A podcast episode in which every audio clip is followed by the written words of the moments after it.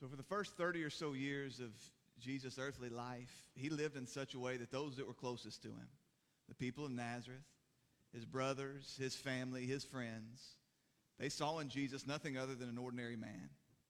As a baby, Jesus was dependent upon the care of his parents. Had Mary refused to nurse him when he was hungry, he would have died. Had Joseph refused to heed the warning and take his family and flee to Egypt when Herod desired to destroy the king of the Jews, Jesus would have died. As a boy, he grew, he learned, he became stronger. He had chores that he had to do. He had to submit to the will of his parents. Just like any other boy, Jesus had to grow.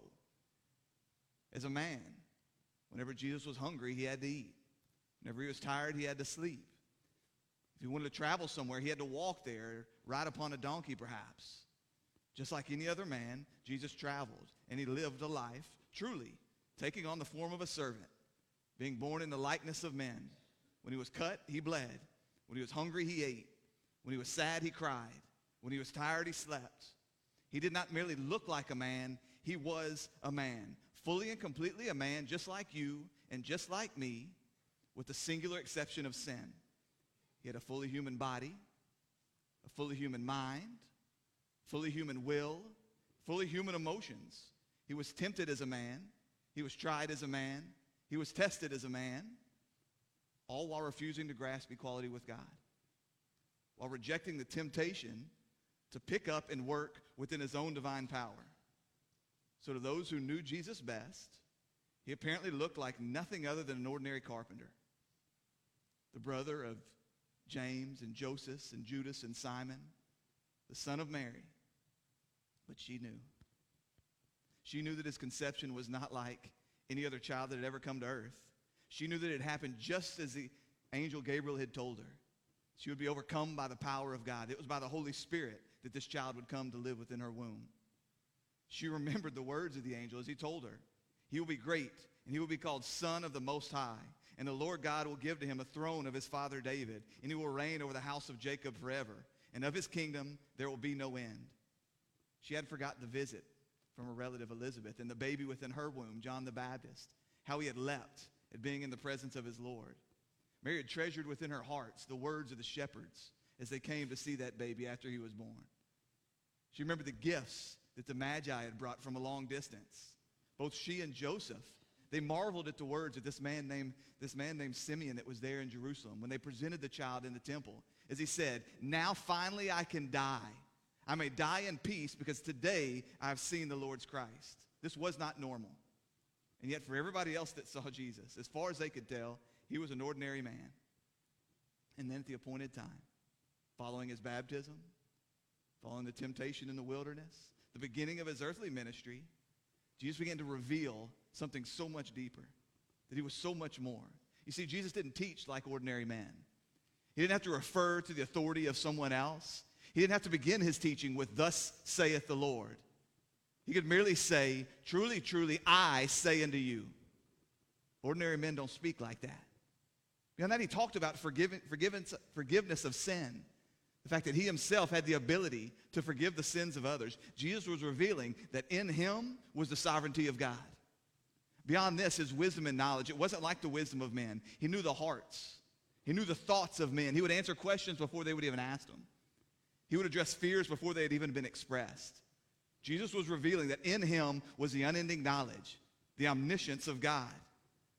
Then, while on the Sea of Galilee in the darkness of night, as one of those just terrible storms swept in from the mountain, he slept in the stern of the boat, and his friends, they believed that surely they were going to perish. So they awakened him.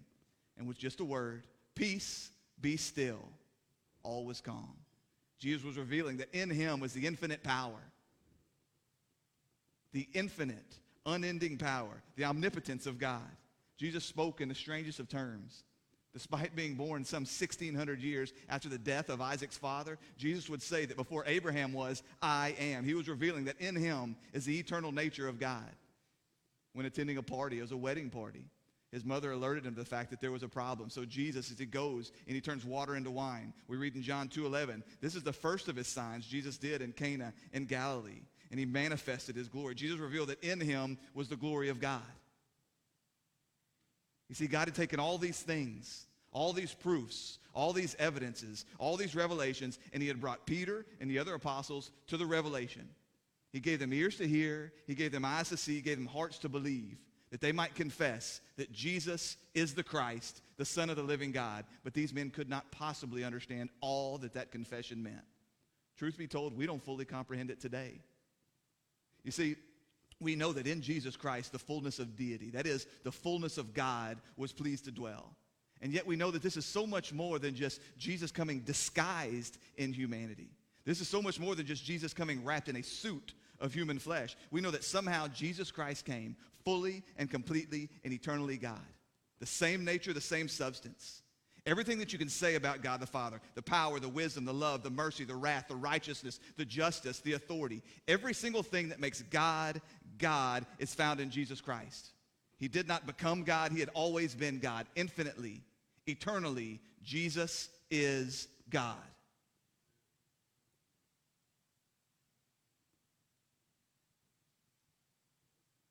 I think we undershoot Christmas sometimes.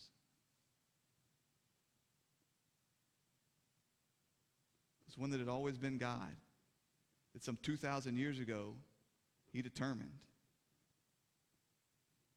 for his own glory, for the salvation of his people, he determined that the God that is not bound by time or space, that the invisible God which cannot be seen, that he would come and be born of a virgin, taking upon himself the fullness of humanity, not just the appearance of man, the very nature of man, that within one person we would find truly God and truly man, fully God and fully man. Two natures, God and man, perfectly and completely coming together in one person.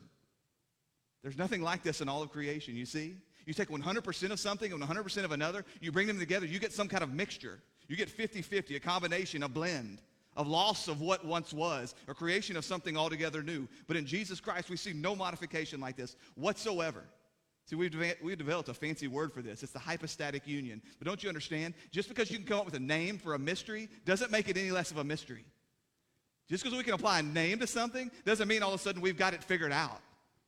There's nothing like this in all creation. We take 100% of what is, infinitely what is, He that has always been God. You come and you join that together with humanity, and there is no loss. There is no new thing. There is no rounding of the corners.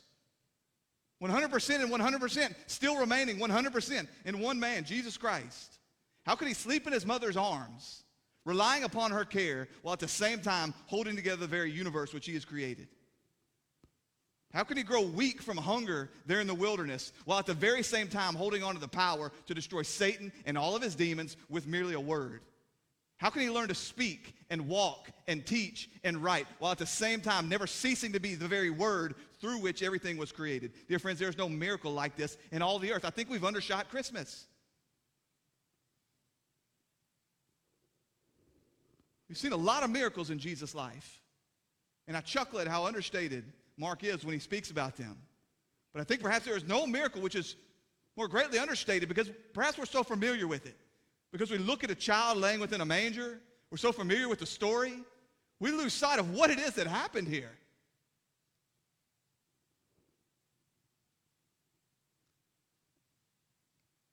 It's the God that created the universe chose to come to, come to rebellious men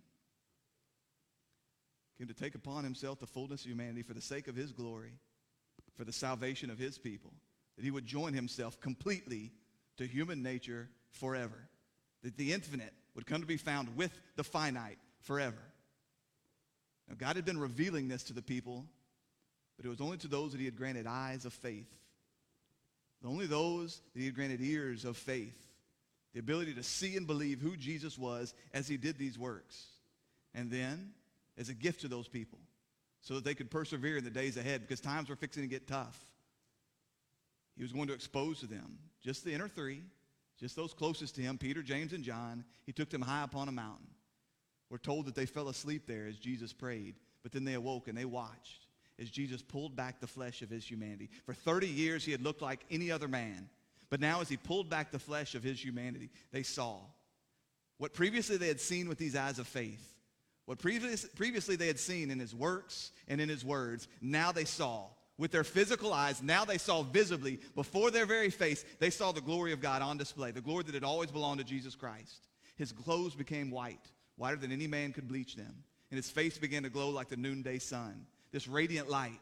It was a visible manifestation of the glory that had always been his, of the weight, of the infinite worth, of the value, of the majesty, of the magnitude of all that Jesus is. And under the weight of this, men are meant to be driven down in worship.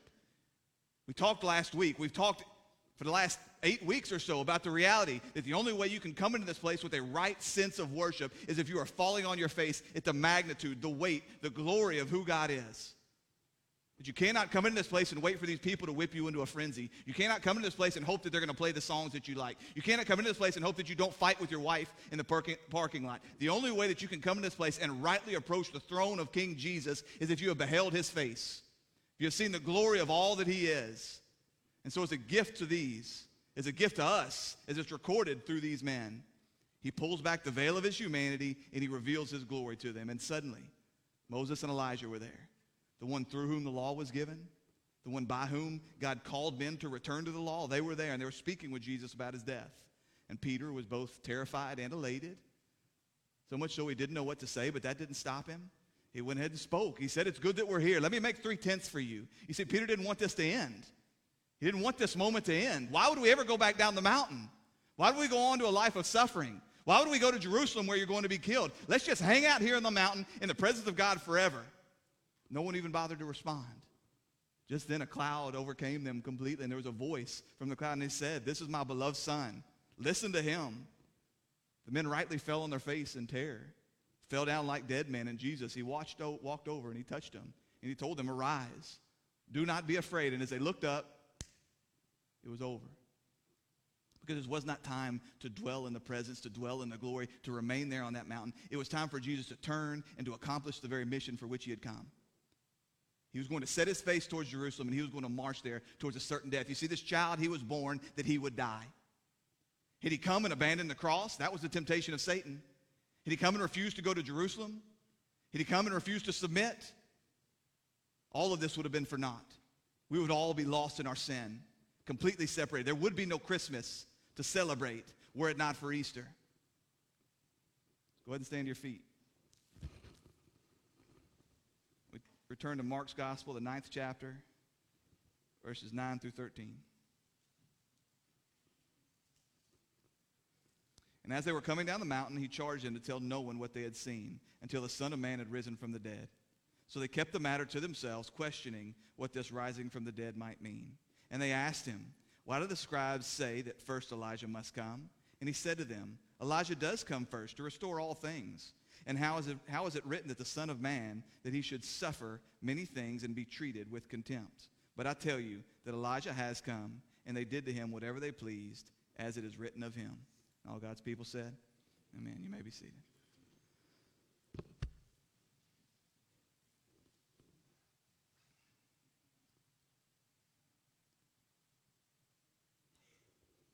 Father God, I am terrified by the degree to which I think I have you figured out.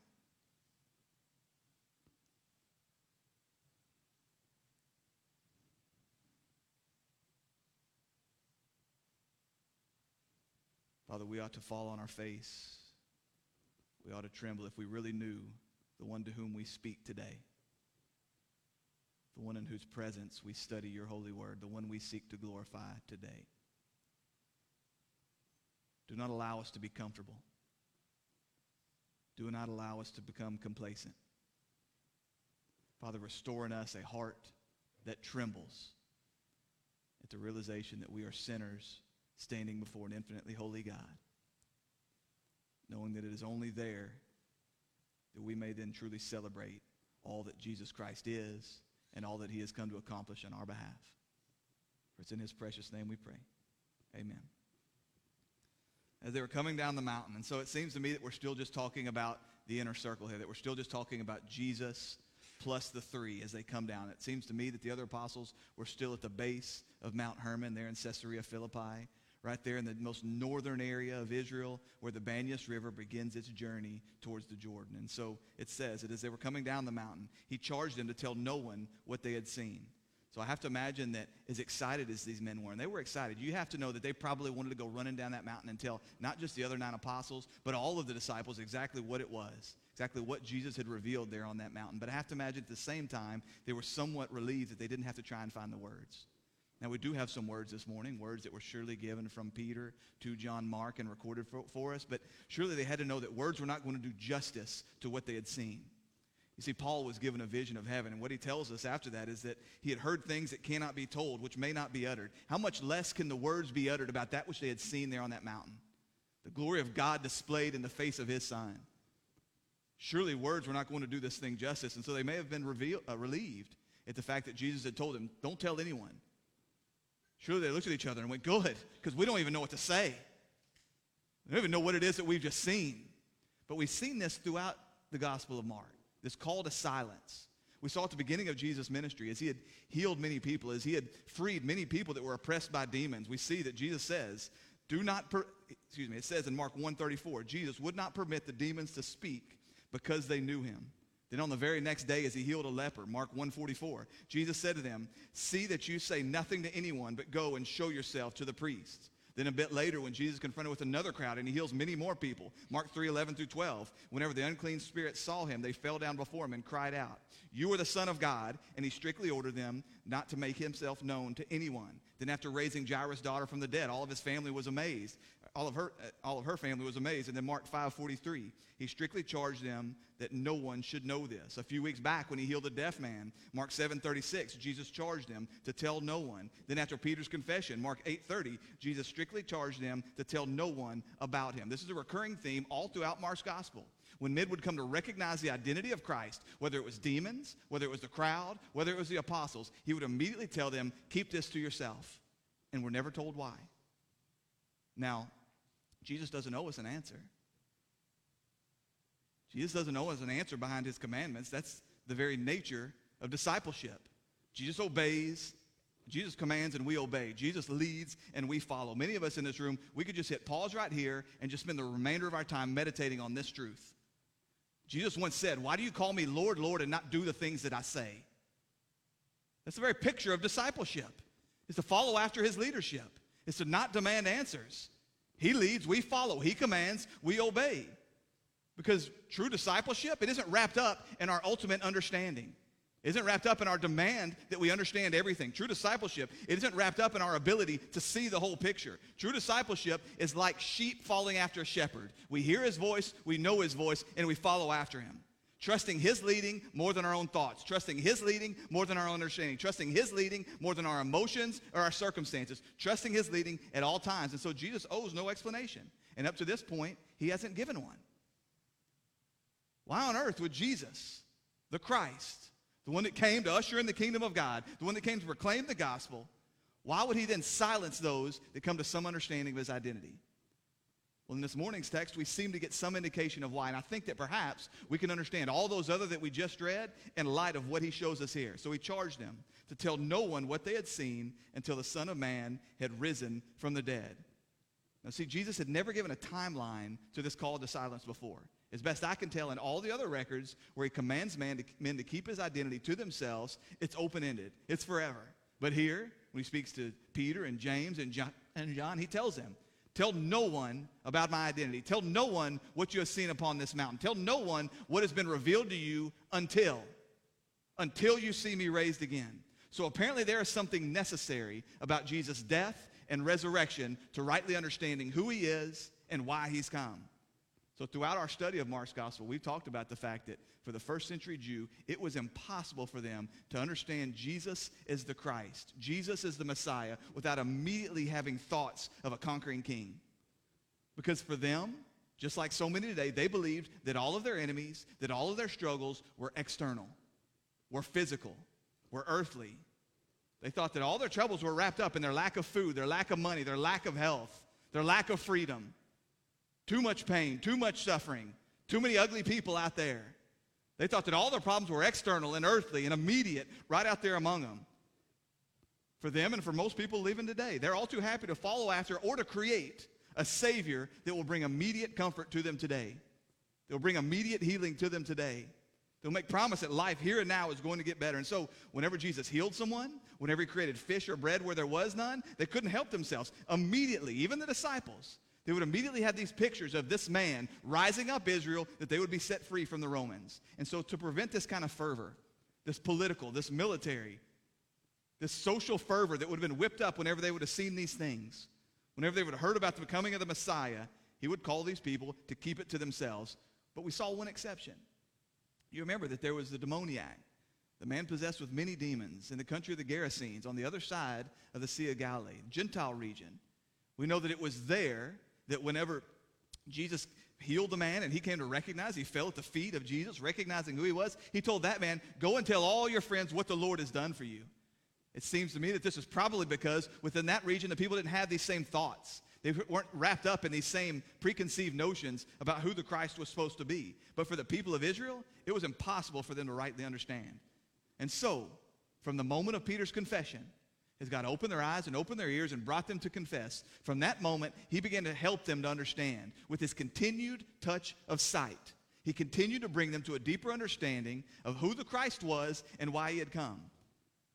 They had seen with these spiritual eyes of faith, and now he was going to bring them along with deeper and deeper and deeper understanding. So he began to speak plainly to them about his mission that he had come to be rejected, to suffer many things, to be killed, and then to rise again.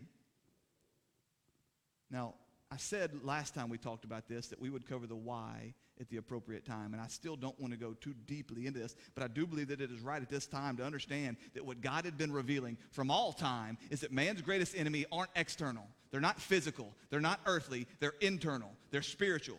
That more than food, more than clothing, more than freedom, what man needs is forgiveness of sin, to be set free from the fear of death and Satan. And more than all of this, to be reconciled with God. You see, what God had been saying from all creation is you think the Romans are your enemies? You're at odds with me. You're worried about what the Romans are going to do with you? You are under my wrath. You want freedom from the chains, from the bondage, from the taxation that they pour upon, that they pour upon you. Wait until you see the eternity of hell. What you need more than anything else is to be made right with me. You think the Romans are tough? Wait until you taste my wrath. I've come to set you free from something so much more, and you're settling for so much less. You're looking for an earthly Savior. You're looking for a Messiah crafted in your image. You're looking for tidbits and trinkets, and I'm offering you eternity. That was the message that he'd been trying to unveil throughout all creation, throughout all time, through the prophets, through the priests, through the sacrifices, and now in his son Jesus Christ. That this battle, it cannot be won by physical power. It cannot be won by worldly might. It is only when one, the representative of man, and yet powerful enough, worthy enough, that in laying down his life, he may set men free. He may satisfy the wrath of his Father. He may satisfy the ransom. It is only in that one, in the laying down of his life, that this battle can be won, and that any of those things that the men truly needed could be offered to them. Listen, you can always raise up a king to wage a battle. An earthly king with a big enough sword, he can always wage the battle. But only this one, only the God man, can set you free. Only the God man can release you by satisfying the wrath of his Father. And so this is why the cross and the empty tomb were absolutely necessary for these men to have any understanding of who Jesus was, to have any understanding of what it meant for the Messiah to come. Number one, because the cross was a place at which this was purchased. Number two, because the empty grave proved that it was enough. It proved that he reigned today. We don't have to wait later for him to come to reign. It proved that he reigned today he had overcome Satan and sin and hell and death and the grave. That when he poured that cup over, there was nothing left to come out because he had fully drunk down the wrath of his Father. There was nothing left for us to do. That's the ridiculousness of purgatory. That's the ridiculousness of you trying to pay your own penalty. That's the ridiculousness of you trying to wipe out the slate of, of your own sin. He says, I've done it all. I've done every bit of what needs to be done. And that's what was proven at the empty grave. And he said, You can't see this. You can't understand this. You can't know this until you see the empty tomb. This is why he told Peter and the others to keep his identity to themselves until this had been revealed. Until. Because if these people find out, you think they got worked up over some bread? You think they got worked up over some fish? Wait until they find out about the glory that was radiating from my very face. You will not be able to contain who these people are. You will not be able to contain their preconceived notions about who I am and what I've come to do. And so, we see in this morning's text, though, even at that, how difficult it is, that side of the cross, that side of the tomb, for the people to understand who Jesus was. We see even during the, during the Passion Week with the triumphal entry, we see John 12, 16, his disciples did not understand these things at first. But when Jesus was glorified, then they remembered that these things had been written about him and had been done to him. They simply couldn't understand why Jesus came and who he was until they saw it. They couldn't understand why Jesus had come until his death, and they couldn't rightly understand his death until his tomb was empty. So he says, You must wait. So they kept the matter to themselves, questioning what this rising from the dead might mean. The men did as Jesus commanded, but they couldn't help but wonder. So they asked each other, What is Jesus talking about with this raising from the dead? And so it's easy for us on this side to wonder, what was wrong with these guys? Jesus had just been down at the bottom of the mountain speaking to all of them about his death and his resurrection. These three had been with Jesus whenever he raised Jairus' daughter from the dead. We know that for many conservative Jewish men and women, they had some understanding of a resurrection. At the culmination of the kingdom of God, when he returns in power, at this general resurrection from the dead, what is there for them not to understand? And we don't know exactly. We don't know whether it's because they were only viewing this in light of a general resurrection, resurrection of all God's people from the dead. They had no concept of one singular man being raised from the dead. Or perhaps it was that they still hadn't come to grips with the fact that Jesus would die. They still hadn't come to grips with the fact that as they headed to Jerusalem, they were going there for the one they followed to lay down his life and die. We're not told where their struggle is, but church, I would tell you that this shows us just how radical Jesus' person, his mission, his message is. We stand here and we take it for granted like we just got the cross figured out. And a matter of fact, I worry sometimes. You heard that in my prayer, and I worry sometimes for others. As we share to them the mystery of the cross, as we unveil to them the glory of the gospel, and they just shake their head as if it all makes sense. It terrifies me for those. Now, listen, there have been plenty of men that have been brought to salvation upon the very first time of hearing the gospel. And God could give you any level of understanding that He wants. But for most people, it takes time. It takes the continued touch of Jesus Christ to bring us to a place of having any hope of really understanding what it meant for Jesus to come, for Jesus to die, for Jesus to be raised. We got to remember that understanding and faith are not synonymous. That faith comes as God awakens those that were previously dead, grants them eyes to see and ears to hear. And that then behind the voice of a preacher, they hear the voice of God calling them like shepherd calling his sheep, calling them to himself, giving them the ability to turn, repent of their sin, truly repent, and trust in him, to come in repentance and faith, to truly believe in Jesus as their Savior. That, that is faith. That is a mysterious, mysterious, miraculous, supernatural work of God. And that from that point forward, he continues to touch us and bring us into a deeper understanding of even the cross, even the one in whom we have placed our faith. We never come to the end of understanding who Jesus is. The mystery of the incarnation, the mystery of the cross. And it terrifies me. As people just sit and nod their head like, yes, this makes perfect sense. I've always known this. No, you don't. No, you don't. At very least, you should be offended by what I've just told you. Do you understand? I'm telling you that you are so depraved. You are so wretched. Out from within your heart comes so much filth. You are so far separated from God that it requires the death of his son to make you right with him. You should either fall on your face in tears or you should punch me in the face. One or the other, but don't sit there and nod your head. Don't act like this makes perfect sense. Don't act like this is pleasing to your flesh. Don't act like this is any other story you've ever heard. There's nothing like this in all the universe. It should be offensive to the man that is not saved. And to the one that is saved, it should drive you to your face in worship. It should wreck you to know all that Jesus has done. So we see for most of us what happens. He brings us with that first touch, that supernatural work.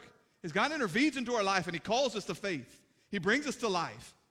We see this response of faith, not even fully understanding. There's got to be some understanding, of course. How can you place faith in someone if you don't know who he is? How can you place faith in something if you don't know what he's done? And yet we know that with this continued touch, that's what we saw in the two-staged healing of the blind man in Bethsaida. That you will continue to grow in your understanding all throughout this Christian life. And if you ever think you've got there, you need to be very scared. It needs to bring you great concern when you think you've got this figured out. When you think you've got the mystery wrapped up, because that would make you the only person in the history of the world. So I, we see here this continued touch as he brings them along in their understanding, knowing that while we may not come to the cross with the same preconceived notions as the Israelites, we have plenty of our own. We begin with the mindset that man's mostly good. Anything bad that happens, it's just a result of our circumstances, our situations, something you sorry people did to me. Perhaps we come to the cross not fully understanding that Jesus didn't just suffer physically. Again, he was drinking down his Father's wrath on our behalf. Or perhaps we come to the cross, we come to the empty tomb, not fully understanding why it was that Jesus needed to rise again and then walk around this place for another 40 days. Why would he not just go back immediately into heaven? We come with our own preconceived notions. And so there's volumes and volumes of works out there by good and brilliant and faithful men trying to help people like us, believers. Those have been brought to saving faith, trying to help us to rightly think and understand the cross and the grave. So let us not get too smug. Let's not look back at these silly Jews and think, oh, why don't you understand this thing? Because we very well may have taken we may very well have taken the stumbling block, the offense that is the cross, and made it into something more palatable. That may be why we sit here quite comfortable, because we've rounded off the edges. We've taken away the offense. We've taken away the stumbling block. Not because we've submitted to Jesus Christ in faith, but because we've created something else in our own image. We've created a false gospel, an American gospel, a gospel that begins with God loves you and He's got a good plan for your life, and it ends there. And so we all nod our head or we shake our head in disbelief at the Jews. How could they not see that Jesus was standing before them? How could you not see that Jesus is standing before you? He's revealing himself in his word. And if he has, how can you stand there with indifference? How can we sit comfortably in this place? How can we not tremble?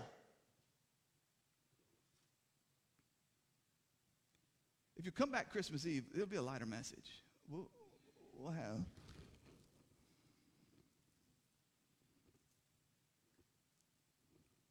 I think we've undershot Christmas, though. Undershot. The word was undershot Christmas. What did you think I said? I didn't say a cuss word.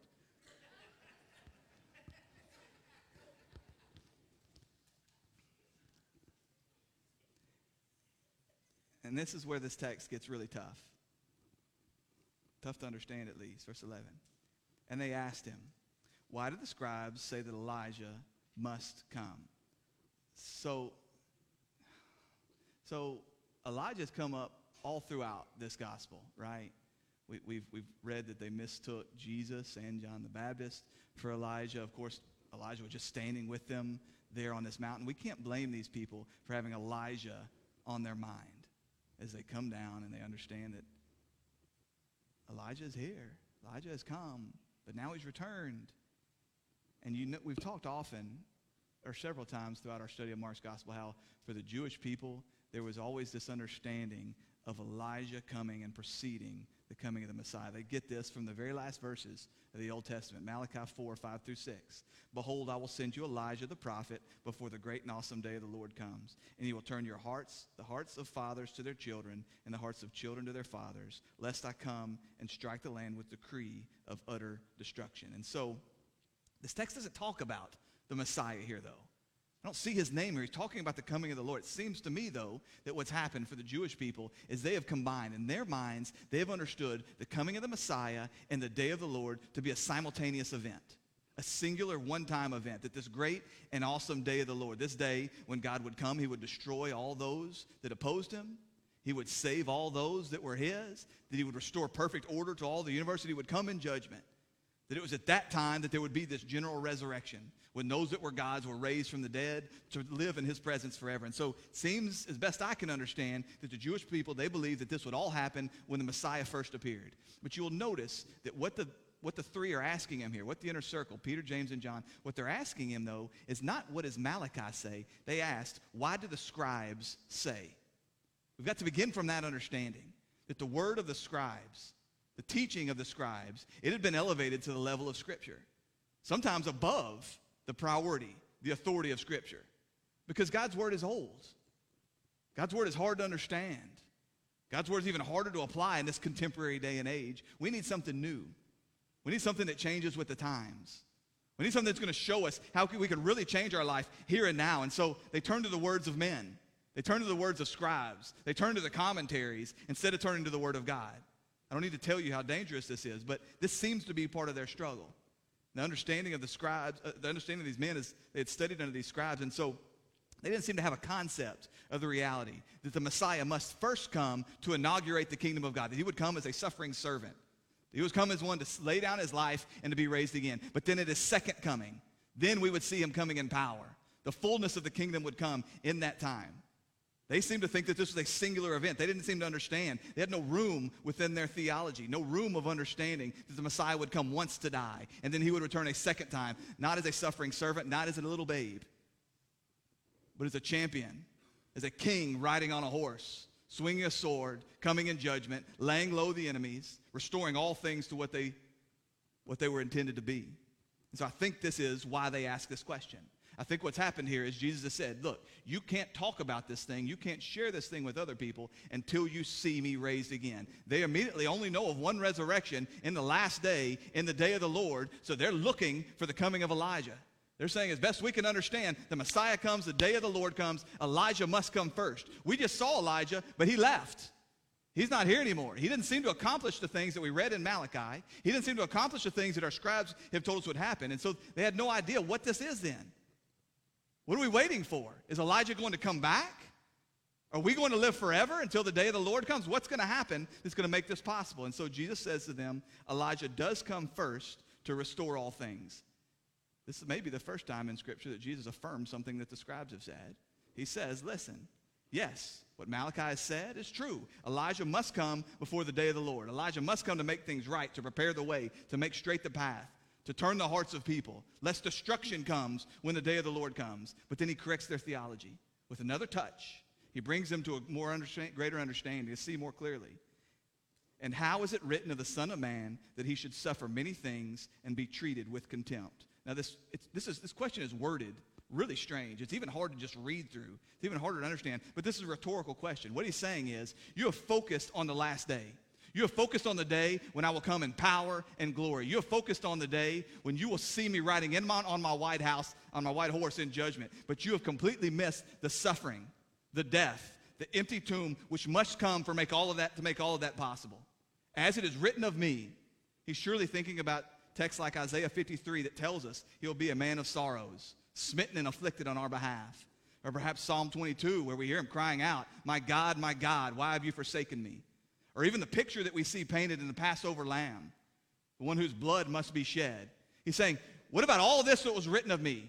That all these things that will come to prepare for the day of the Lord, the only way that you can stand in the day of the Lord is if I would suffer, if I would be afflicted, if I would die and then rise again. That's what he's saying here. You want all the beauty, you want all the goodness, you want all the power, you want all the majesty, you want all the redemption that comes in the day of the Lord, and everyone will follow a king like that. Had Jesus shown up riding a giant horse, swinging a sword, shooting laser beams from his eyeballs, everyone would have fallen down and gotten in line. He says, but very few want to follow after a suffering servant. And so you completely missed it.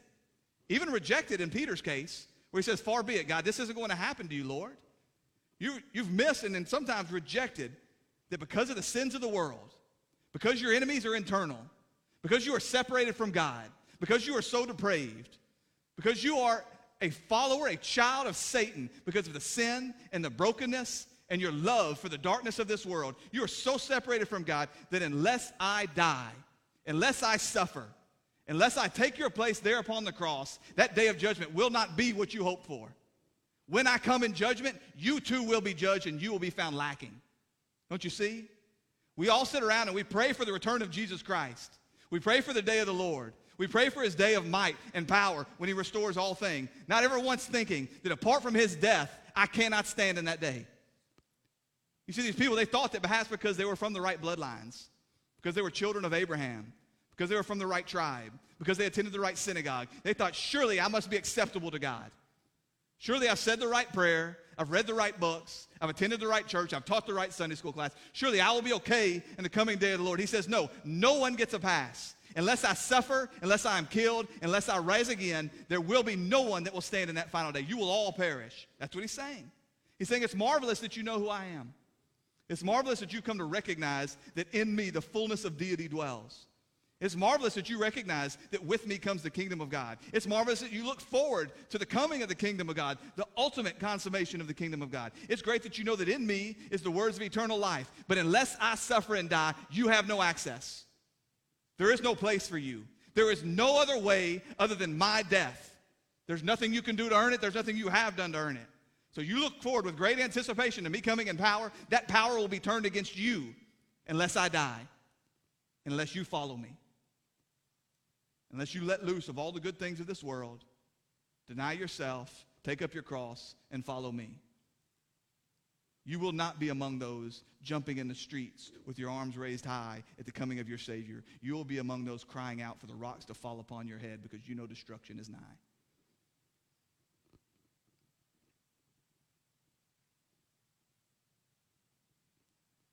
I wonder how many people sit in pews just like this, singing songs, raising their hands, looking forward with great anticipation at the second coming of Jesus Christ. All the while, his heart is broken in knowing that when that day comes, it will be a day of wrath for you. Because you have looked in other places for your salvation. You've looked in other places that you might be spared from the judgment. Because you have glossed completely over the cross, or you have just taken the cross and you've just added it into your life. It's just an accessory to your life. But I tell you that Elijah has come. What? He says Elijah will come. Now he says that Elijah has come, and they did to him whatever they pleased, as it is written of him. And so, if Peter and James and John were starting to get their footing now, certainly they're not right back. Because he said, listen, Elijah has come, but don't get mixed up. Don't, don't, don't lose sight of my suffering, of my death, of my resurrection. And now he's saying, and Elijah has come, and they did to him whatever they pleased, just as it was written of him.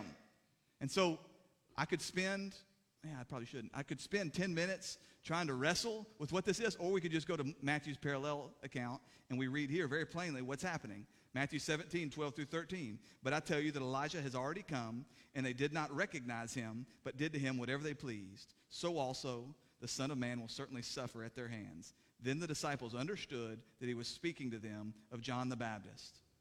In short, what Jesus is telling them is you have a hard time seeing how all this glory and all this majesty and all the good things that God extends to you come through my death and through my suffering. If you have a hard time reckoning with the reality that God would allow his son, his servant, the one that comes to usher in the kingdom to suffer, to be killed, look to John the Baptist. You saw what happened to him. I've said myself that there was none greater born among women than John the Baptist, and yet you saw what happened. You saw how he lost his head, how he was imprisoned, and then ultimately how he lost his head on the whims of an evil woman. Do not think that you're going to escape this same kind of suffering. Do not try to talk me out of walking the path that leads to this same kind of suffering. Suffering always precedes glory. There is never a path to glory that does not include suffering. That ought to cause us great concern at times as we seek the easy way, as we seek to avoid suffering at all costs, as we seek to do a roundabout around suffering. He says there is no way to glory that does not include suffering. Look at John the Baptist, and now look at my life and what lays before me. I'm going to march this path to, path to suffering. You've already seen the one that came in the spirit. This wasn't a resurrection of Elijah. This wasn't a, uh, what's the thing where you're a cockroach and then you're a dog and then you're a man? This isn't a reincarnation of Elijah. This was one that came in the spirit of Elijah. This is one that came to prepare the way, to speak the truth. And they mistreated him. Yes, they mistreated him. Elijah will come and Elijah has come. I wonder if perhaps, and he's what we see in Revelation 11 with the coming of the two witnesses, and perhaps that's a picture of what happens when Elijah comes before the last day of the last day, the coming of the day of the Lord. And yet he's saying, one has already come in the spirit of Elijah, and they didn't receive him either. They're never going to receive the messengers of God because the message of God is contrary to man. The message of God is offensive to man. The message of God cannot be received by flesh. So they're always going to refuse to receive it. They're always going to reject you. You will always suffer, and in the end, they may, very well may take your life. For each one of them, they would. So, what do we do with this? Well, I, I think what's happening here is I think that Jesus is just kind of hitting the reset button and he's taking these guys right back to what they were talking about at the base of the mountain. I think that as a gift, as an act of grace, as he has taken these men up there to pre- prepare them, to give them something to focus on the days to come, as he's pulled back the veil and he's revealed his glory, I think as he's prepared them for their own suffering, he is now snapping them back to reality and saying, well, you must remember what you have seen here. While it is by gazing upon my face that you will be transformed, that you will persevere, that you will endure into the end. even while beholding my, my face, you must not lose sight of the reality that suffering is coming. That I am headed to lay down my life, and that's the only way that you may have eternal life. And that gift is only applied to you if you too follow me in this suffering. I think that he's drawing them back to the reality after having given them this glimpse, giving them this picture. This picture which should be emblazoned within our minds as we suffer through this life, as we ourselves march towards glory from one stage of glory to another. He's saying, and now the suffering comes. That's why we can't stay on the mountain. That's why we've got to turn and we've got to head towards Jerusalem because the road ahead is hard and it is narrow. There is no path that does not lead through great trial and tribulation. I think that's what Jesus is showing them here. Because it's so easy to get wrapped up in these hot mountaintop moments. We have these moments in this room. We've had many of them over the last couple of years. These moments in this room where we feel God's presence. We feel God's presence. We experience His goodness. We are moved in our spirit because God is here and He's showing Himself and He's revealing Himself. And we have these mountaintop moments, and then we don't want to go out there into this world.